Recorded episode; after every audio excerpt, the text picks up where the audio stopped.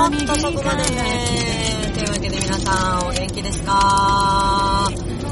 梅雨入ってますね入ってますか？入ってるんですか？この配信が、えー、される頃には全国的にもう梅雨になってるんでしょうか？えー、私が今配信、録音しているのはですね、えー、5月の、えっ、と、今日は25日でした。さっきまで25日でした。えー、というわけで、えー、山形県は米沢でのライブ、配信ライブをね、終えまして、えっ、ー、と、これから、ちょっと郡山にね、すごく安い 平均よりも10円ぐらい安い、あの、ガソリンスタンドがありまして、えー、そこによって、えー、ローソンでちょっと大きいね、あのー、カフェラテのメガサイズのコーヒーカフェラテを飲もうと思って寄ったら、えー、1軒目は、マシーンがなかなか起動してくれなくて結局返金してもらって買えず、2軒目は、えー、本人、まあ、トレーニング中の方だったんですけど、本人が全くそのホットカフェラテのメガサイズというものを知らないかったみたいで、え、まずその注文するためのバーコード読むところまでもすごく、あ、違う、その前に、すいませんと呼んでも、1回目は誰も来てくれず 2回目で2人来て、そのうちのトレーニング中の方がね、あの、担当してくれたんですけど、ホットカフェラテの注文を多分受けたことがなかったんでしょうね。えー、バーコードが探せず、えー、次の瞬間、あのカップもアイスの方を選び カフェラテがね、出てくるまで相当あの、ハードルが高くて何回も山を越えたんですけども。って思って車に戻ったところです。で、走り始めたら雨が降ってきたと。いう瞬間からの録音スタートでございますよねーというわけで、えー、っと、郡山からだと、お家まで約250キロですね。あのもう、あ、今ナビ設定してたわ。ナビによるとあと238キロと言った地点でございます。もう、正直あの、北仙台、ペニーレーンと、えっ、ー、と、米沢アーブでのえー、配信ライブは、ちょっと、なかなか視聴率が伸びずにですね、えー、残念な、残念な、こう、自分の中では目標があったんですけれども、えー、人数に達することができず、大変悔しい思いをして帰ってはきてはいるんですけれども、まあ、配信ってね、なると、あのーなんていうんですかね、その、アンダーグラウンドのライブハウスを楽しむ人たちっていう、その、なんだっけ、えー、母数って言えばいいのかな？全体の人数は変わらない中で、えー、誰々が配信して、誰々が配信してっていう感じですからえ、当然競争率も激しくなるわけです。えー、その中でこうやって選んでいただけたっていうのはやっぱり嬉しいですね。そっちに目を向けていきたいですね、本音は。ただ現実問題として、本当に、まあ今回もそうですけども、おう、道塞いでるよ 危ないよ危なく事故だよ道塞いでたよ今。ねえ、でっかいトラックが U ターンしていましたけれども。えー、現実問題としては相当私、持続化給付金もらえない条件でございまして、実は。いろいろありまして、いろいろがいろいろでいろいろでございまして、ちょっとお察しいただきたいんですけれども。えー、大変苦しい中で戦っておりまして、まあそれもね、自分の選んだ人生なんで、え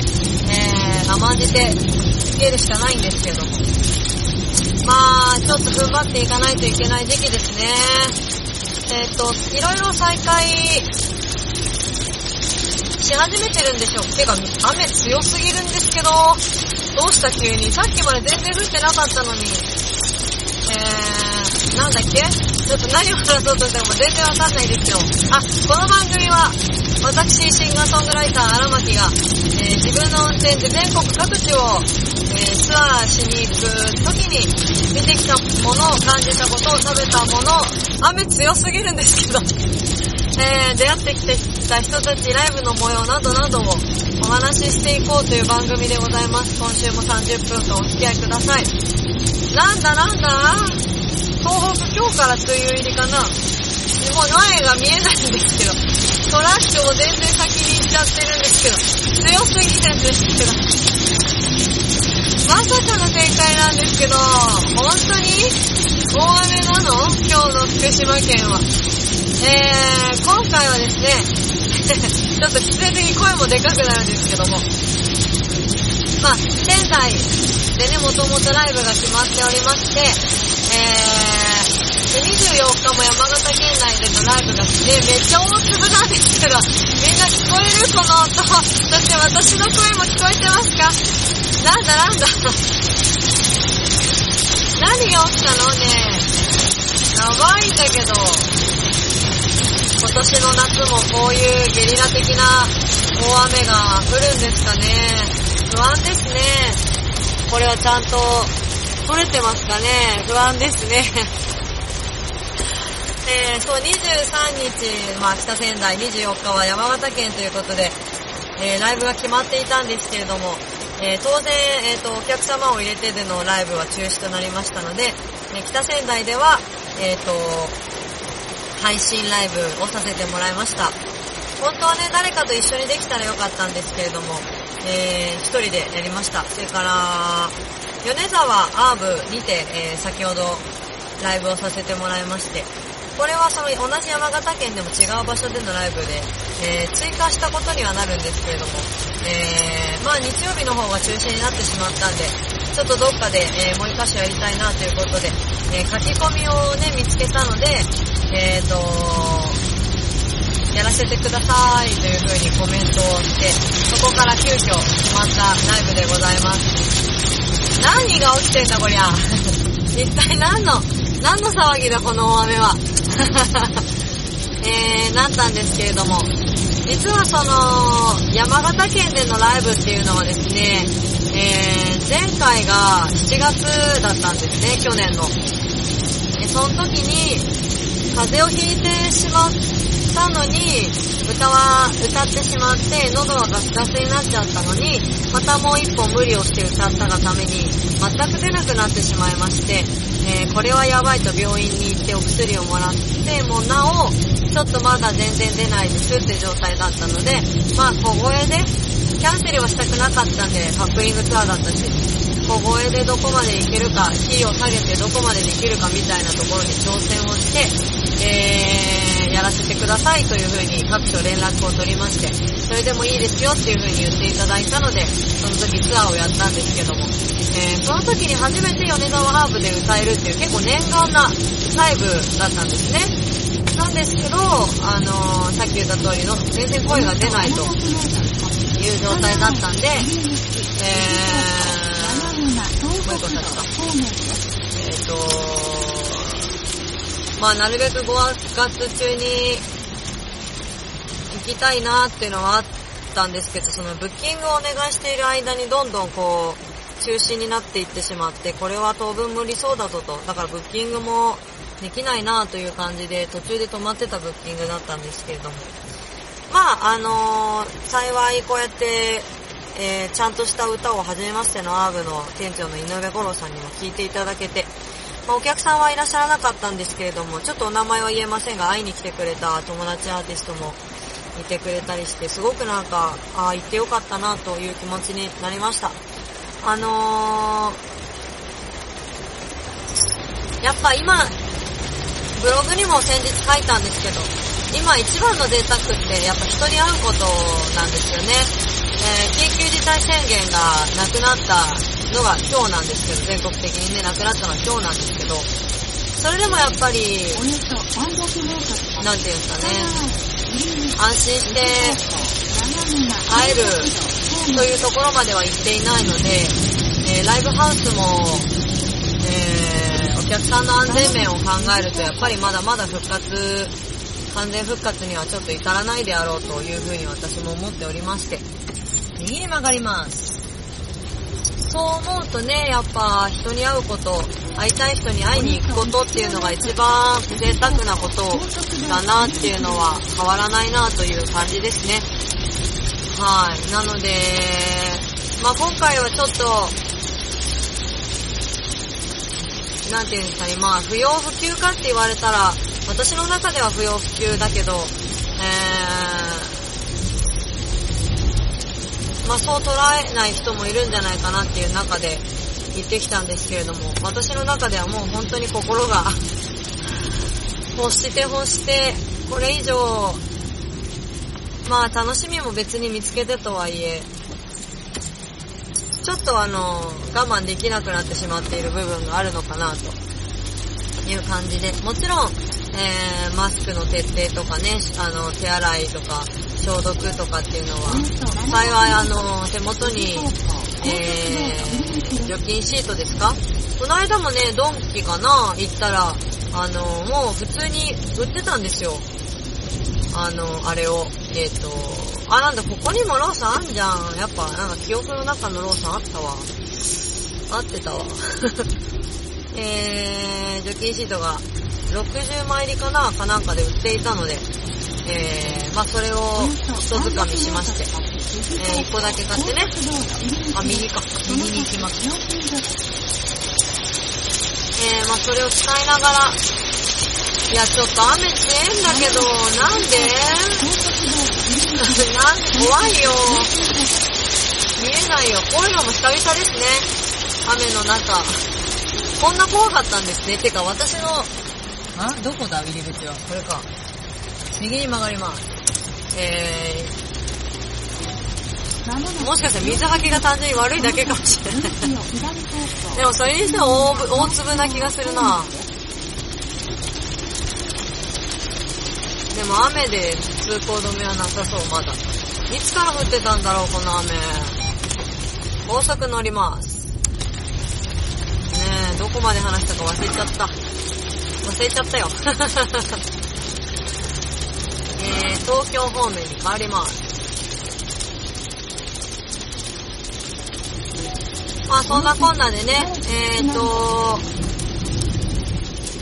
歌ったんですけど、もうなんか東北に行くと、その、そこに住んでいる人たち、生きている人たちの、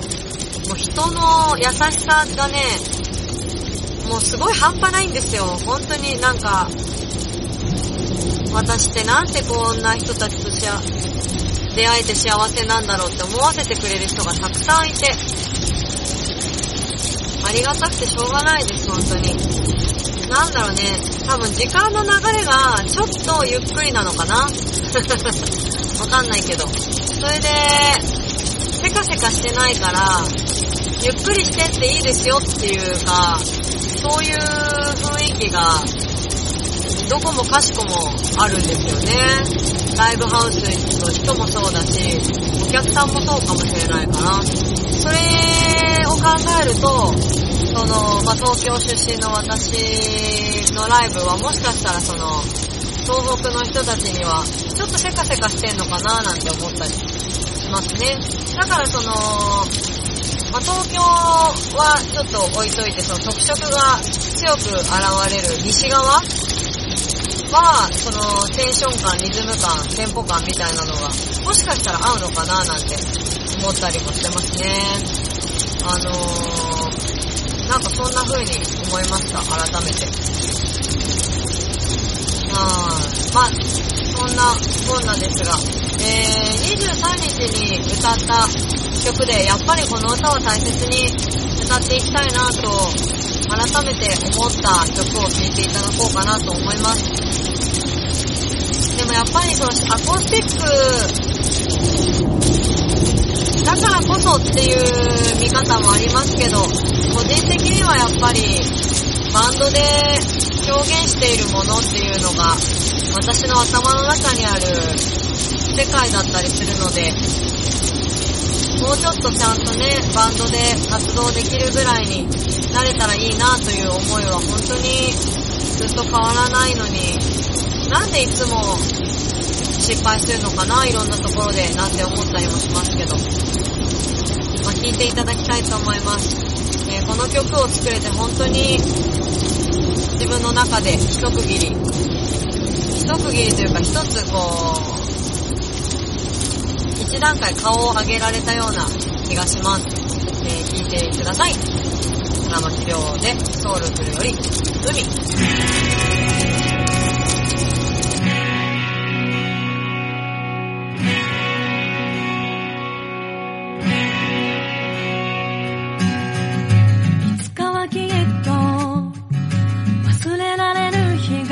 来ると思ってたけど。潮風がそっと花をくすぐっては鼓動が強く跳ねる。薄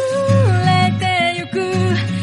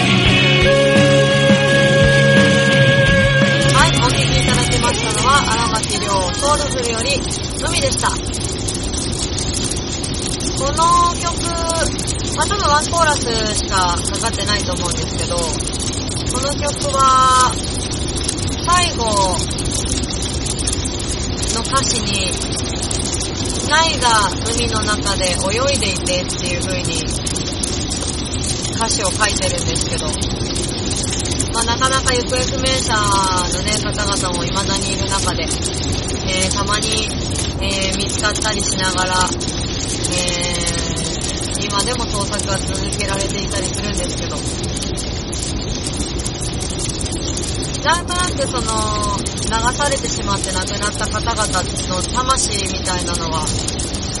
海になってしまったのか、まあ、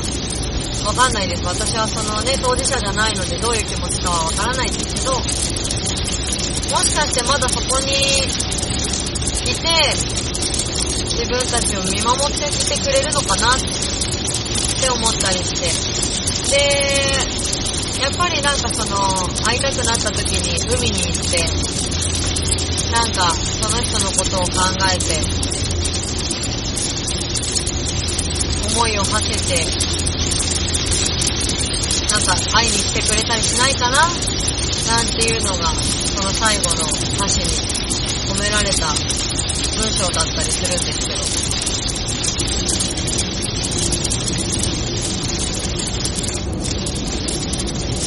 あのバンドの音作りっていうのは、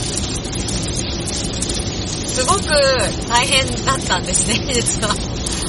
私と、えっ、とね、ベーシストのみっちゃんは、あの、しじくらみつるって言うんですけど、同い年なんですけど、彼とはね、なんか同じような映像を共有してる気がするんですよね、いろんな楽曲で。あのーこの海だけじゃなくって、えー、なんだろうな、今作っているものとか、こうしてほしいな、みたいな。オートマティカルとかも、すごいもう秀逸なフレーズ作ってくれたし、中に同じものが見えてるんだなっていうのを実感した曲なんですよね。まあ私がこう、バンドメンバーに、あれしてこれしてっていうのってあんまりその、フレーズ、こうやって弾いてくださいっていう音階を指定はしないんですよ。えっ、と、この曲もあまり指定をしたくなかったので、みんながそのプレイをするときに、海っていうものに対して、その津波っていうものに対して、えー、脅威に対して、感じた時、こういう、えー、テンポ、こういう歌詞、こういう曲調に対して、アプローチしてくれたもの、出てきたものを、えー、聞いてほしいですっていう風に言うんですよ。だからまあ、ここで波が引いて、何かにぶつかった時にザパンってこう、波しぶきが立つ様子とか、あとその、なんだろう、こう、波がこう跳ね返って、その跳ね返ったものが下に沈んでいくっていうところ。で、沈んでいた時に、結構深く潜った時、見える景色を想像したりする。で海の音だったり、あとクジラが鳴く音だったり、海の中でもいろんな音が聞こえるんですよね。だから、そういう音だったり、えー、あとその、まあ津波で流されて亡くなってしまった方たちを思ったり、した時に、こういうことを思ってるんじゃないかっていうのを勝手に想像したりっていう、まあ、そういうのを音に込めて見ないですか？みたいなことを言ったら、フレーズで言ってくんなきゃわかんないっていう時もやっぱりどうしてもあってですね、イメージをやっぱ共有するっていうのは本当に難しいですよね。同じ言葉を受け取るにしても、違うようにこう捉える。のが当たり前だったりするので、同じ歌詞の背景を想像しても結構違うことを想像できたり想像したりするんでね、だから、その、私から発信したもの、例えば聞いてくれている皆さんが全員同じイメージを持ってるとはやっぱ限らないので、なんかそれがまあ逆に音楽の面白さになってんじゃないかななんて思ったりもするんですけどね。なんかそんな風に思います。皆さんはどう感じるんでしょうかね。この、海に限らずですけど、なんか、どういう映像を想像してるのかな、みんなはって何を想像しながら聞いてくれてるのかなって思ったりたまにしますけどね。どうあってほしいっていうのはないんですよ。この曲はこうじゃなきゃダメみたいな。だから、あ、そういう風に受け取ったんだ、面白いねっていう感じなんですよね。まああんまり曲の感想を聞くなんてことはほとんどないですけどね。はい。そんな感じです。海についてでした。えー、やっぱこの曲は、なるべく全国各地で歌っていきたい曲でもあるんですけど、何せ、めちゃくちゃ体力使う曲というか、あのー、声を、ライブをするってやっぱ全身運動なんでね。その中でも、海っていうのはすごく細部まで、なんていうのかな、いつもより細部まで気を使って歌っているというか、なんでしょうね。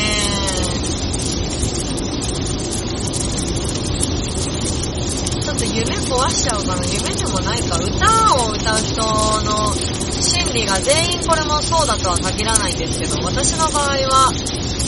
なんか、歌い方一つ、ありがとうの発音に一つとってもいろんな言い方があると思っていて、なんかそれが、ものすごく、繊細に表現できたらいいなって思っていて、同じ年代に言うありがとうなのか、年上の方に言うありがとうなのか、っていうのでも多分ちょっと違うし、えー、その時の心情が、明るいものなのか、ぶっきらぼうなものなのか、泣きそうな時なのかでもまた、泣きそうな時でも悲しい時なのか、嬉しい時なのか、ね、多分ありがとうって全然違うと思うんですよね、一つとってもね。それがなんか歌でも表現できたらいいなって思うんですよ、すごく。そういうところまで気を使いながら歌いたいなっていうのが、特に海はありますね。なのにめちゃくちゃメロディー難しいから、表現しきれてんのかなって毎回思うんですけどね。どう思うでしょうか、皆さんは。なんかカラオケがないから、カラオケに入っていないから、の曲歌ってみてどうですかっていうところまではいけないですけどね。いや、でも今日本当になんか、いくつもいくつもいい言葉を聞いたりして、最近か。最近やってて、思いますね。なかなか、こう、面と向かって深い話ができるわけでもないけど、なんか常々、真剣な話をしていたいタイプみたいで、だから、大人数がすごい苦手になっちゃったんですよ、一からか。専門学校の時までは、いや、そうでもないな。昔からだな。小学校の時から、なんか、一緒に帰る友達を一人見つけて、見つかったら、後のみんなとは特にこう、つるむっていうことがなかったように思うな。なんか頑張って、頑張って話しかけてたような記憶があるし、専門、高校かな専門かな忘れちゃったけど、専門かななんかすぐにこう仲良くなれればいいなと思って、なんて呼んだらいいみたいな、うん、すぐ聞いてたりもしましたけど。でも呼び名はなんかすぐ呼べ、なんか決められたら超楽ですよね。なんて呼んだらいいって、なんかすぐ聞けたら、いつまで経っても親しくなってるのに、名字で何々さんみたいなのとか、きっとないでしょうからね。まあ仕事の相手だとまた別なのかもしれないけど、仲良くなってからだったら、そのあだ名がどんどん新しくなっていくっていうのは面白いと思うんですけど、その仲良くなるまでの呼び方っていうのが定着しちゃうと、大人にとってみると、やっぱそこから発展させるのがすごい難しいななんて思いますね、本当に。私の場合は、2、3回変わってるかな？小学校の時はね、アラさんでした。あの、男の子に、小中一緒だったんですけど、男の子に荒井くんっていうのがいて、で、荒井くんがアラちゃんって呼ばれてたんで、で、弟はね、アラちゃんか太郎かな、名前で呼ばれてたから。で、私の場合はアラさんでしたね、小中が。で、高校に入ってから鮭になって、えー、ずっと鮭で、で、荒牧亮に変わった時に、いろんなものが全部リセットされた感じですね。荒牧亮だから、亮ちゃんの人もいれば、荒牧ちゃんの人もいれば、あと、マッキーとかバッキーとか、もうよくわかんない人もいるし、まあなんか、呼びやすいので呼んでください、みたいな。なるべく反応します、みたいな。まだ避けて呼んでくれる人もいますしね。はい。まあ何でもいいんだなと思いますけど。なかなか、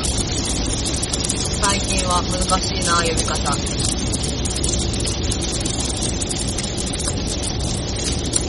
同い年って分かったり、年下って分かっても、敬語を崩すのが怖かったりするんですよね。何なんでしょうね。何なんでしょうねってか、まあ理由は分かってるんですけど。理由は分かってるんですけど、親しくなって大丈夫かなみたいな、いう気持ちに、私がね、相手がずんずんグイグイに来るっていう意味じゃなくて、私的に一線を越えそうで大丈夫かなみたいな。親しき者にも礼儀ありの親しき者のところの一線が越えてしまわないかなちょっと不安になったりするんですよね。だいぶ小心者になりましたね。まあ、どっちにしても昔からそんなに友達は多くなかったんで、えー、まあその当時に限らずですけど、付き合ってる人がいたら、付き合ってる人にいっぱい話す。いろんなことを打ち明けるみたいな感じでしたかね。今は、そうだな、この間、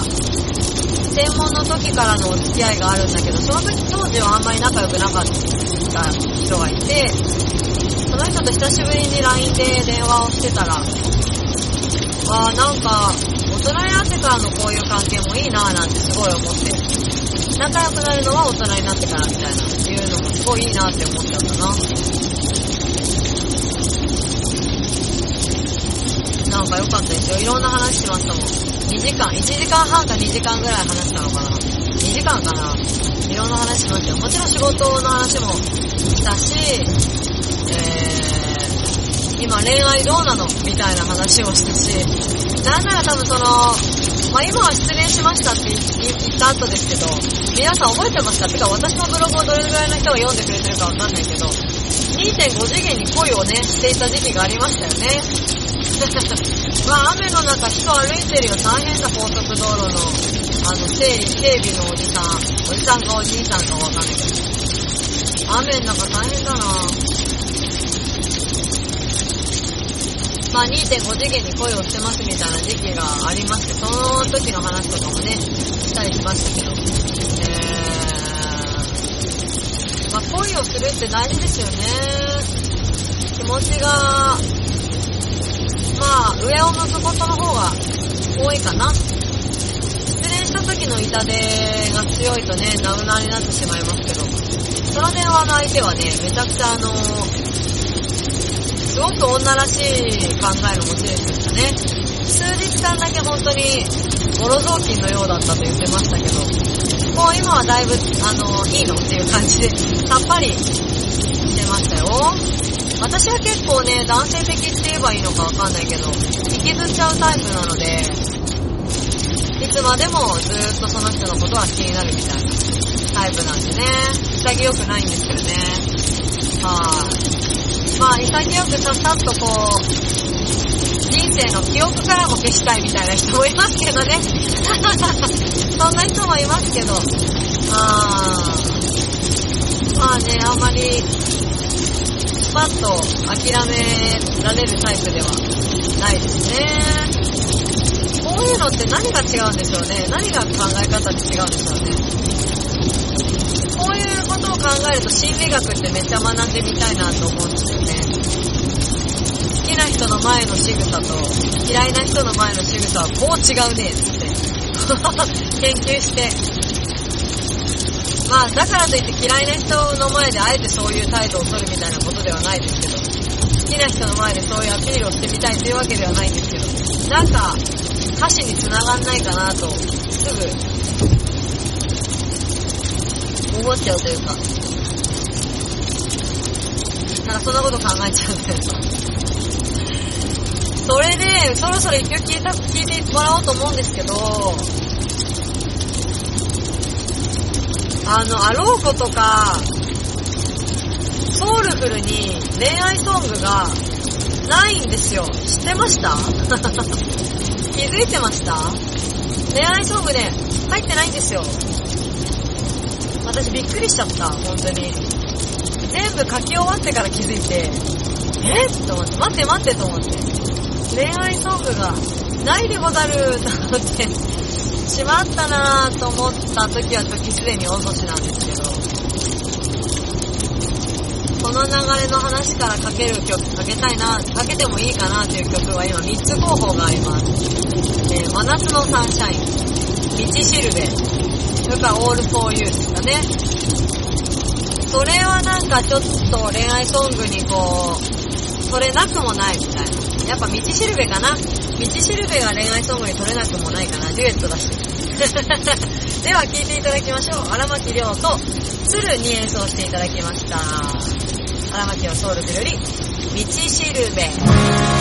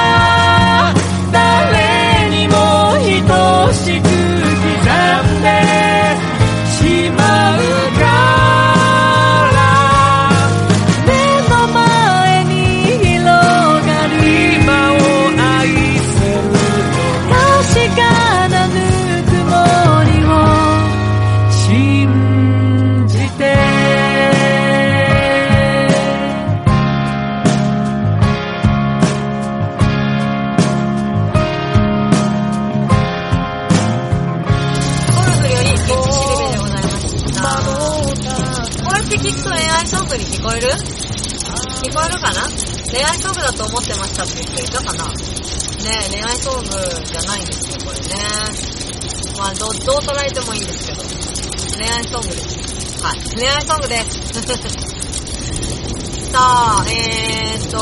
雨もね、やっぱ降り止まないです、どこまで行っても。えー、お家まで200キロを切ったところにいるんですけれども、まだまだ通らないですね。通らないで雨が降ってるところから抜けないですね。いやでも久しぶりの東北道でしたけれども、えー、2箇所だけでもね、なんかよか、行けてよかったなって思うし、えー、元気な姿をお互い確認ができてよかったなぁなんて思います。日常は果たして戻ってくるんでしょうか？緊急事態宣言が解除されたからって言って、いきなり表でめっちゃ遊ぶぞっていう人は何人ぐらいいるんでしょうかね？うーん。でもなんでこんな日本の人たちは感染者数、まあ正確な日数な人数がわかんないっていうのが本当に腹立たしいですけど、もっとね、バカバカバカバカ、こう、検査受けられればね、まあ逆に医療崩壊してましたよっていう人もいるし、確かにそれも一理あると思うんですけど、未知のウイルスに対しての対策は本当に遅いですね、日本はね。これからもっと出てきそうなもんですけどね、恐ろしいですね。まあなんとか生きながらえていきましょうね。えー、では、この辺りでエンディングに行きましょうかね。何分喋ってるか本当に最近、時間の感覚がわかんなくなってきちゃったんだよな。ちょっと今日は、あのー、縄跳びを二重跳びと前跳び300回目指してやりますみたいなのをやった後に、ライブをやったんですけど、なんと、ちょっと背中、背筋がね、筋肉痛なんですよ。びっくり。猫背になるときに、ちょっと、筋肉痛らしい痛みが襲うんですよ。なんでなんだろう。実はその、その前の日にも縄跳びやったんですけど、あの、結構飛べちゃって、自分で数えてた分では60回ぐらい行っちゃって、で、あ、すげえやったぜと思ったんですけど、で、そのライブやった後に、腰掛けて、椅子に、よいしょって腰掛けた時にちょっと背中を丸めるじゃないですか。その丸めた瞬間、あれ？みたいな。この筋肉痛は何だ？みたいな。えー、もしかして昨日の縄跳びかないやでもな今日も縄跳びやったしなみたいな。もし今日の縄跳びだとしたら相当、ね、ね、血管年齢みたいなのは低いですよね。自分の血管年齢とかなんとか年齢ってあんまり知りたくないですよね。体力年齢とかね。知りたくないですけど。なんかそういう風にちょっとね、なんか筋肉痛になっちゃって。今までだってそんなことやってたのになぁと思って。な、なんで今日は、今日に限って筋肉痛なんだかわかりませんが、まあ運転で座ってる分には大丈夫になりましたけど。で、そんなことをやって歌ったもんだから若干、えー、疲弊しております、喉が。ちょっと聞き取りづらいというか喋りにくいですね。プラス、それに加えてこの雨ってなんだよみたいな。もう文句しか言えないんですけど、今。では、エンディング行きましょう。えー、この番組では皆様からのメッセージをお待ちしております。えー、送り、あ送る宛先は、メールアドレス読み上げますよ。あえー、ラジオ。ラジオアットマーク、りょうあらまき .com。radio アットマーク、りょうあらまき .com です。そして、えー、郵便、えー、郵便番号。えっ、と、電話番号は、電話番号じゃない。えー、なんだっけ？電話番号はって、ファックス番号のことだ。これは FM 青空の方だ。危ねえ危ねえ。まあ、RADIO アットマークりょうあらまき .com ですよ。ぜひ皆さん。たくさんの、えー、メールをお待ちしております。えーと、本文は読み上げられませんが、お名前はお呼びしますよ。岩根津さんいつもありがとうございます。えー、そして、荒牧亮のインフォメーションはすべてホームページでゲットできます。ホームページのアドレスは割愛いたしまして、荒牧亮の荒、巻き場の巻、えー、カタカナで亮で検索していただきますと、ホームページはもちろん、アメブロ、ツイッター、などなど出てきますので、ぜひ探してみてください。よろしくお願いします。今は何しろ、オンラインショップをね、ご覧いただけると嬉しいなと思っておりますので、ぜひよろしくお願いします。えー、荒巻亮の荒は、草冠の荒に巻き場の巻き、カタカナで亮です。荒ぶる巻き場と覚えてぜひ入力してみてください。YouTube にもたくさん、えー、いろんな動画を載せておりますので、お待ちしております。よろしくお願いします。えー、そんなところでしょうかね。言い残したこと。あ、告知ですね。えー、9月の5、6、8、えー、5、6、13、20日。この4日間は、オールリクエストワンマンライブが行われます。荒牧の今まで CD にしたことがある曲を中心に、えー、約80から90曲のうち2曲を選んで当日紙に書いていただきます。それを、えっ、ー、と、ま、くじ引き方式でやるのか、えー、セットリスト方式でやるのかちょっとわかりませんけれども、えー、そんなことも考えておりますので、えー、ぜひ、今からホームページをチェックして、その日程のご近所にね、行きますから、仙台、東京、名古屋、大阪、4カ所行きますから、えー近くに行くときは遊びに来ていただきたいなと思うんですが、え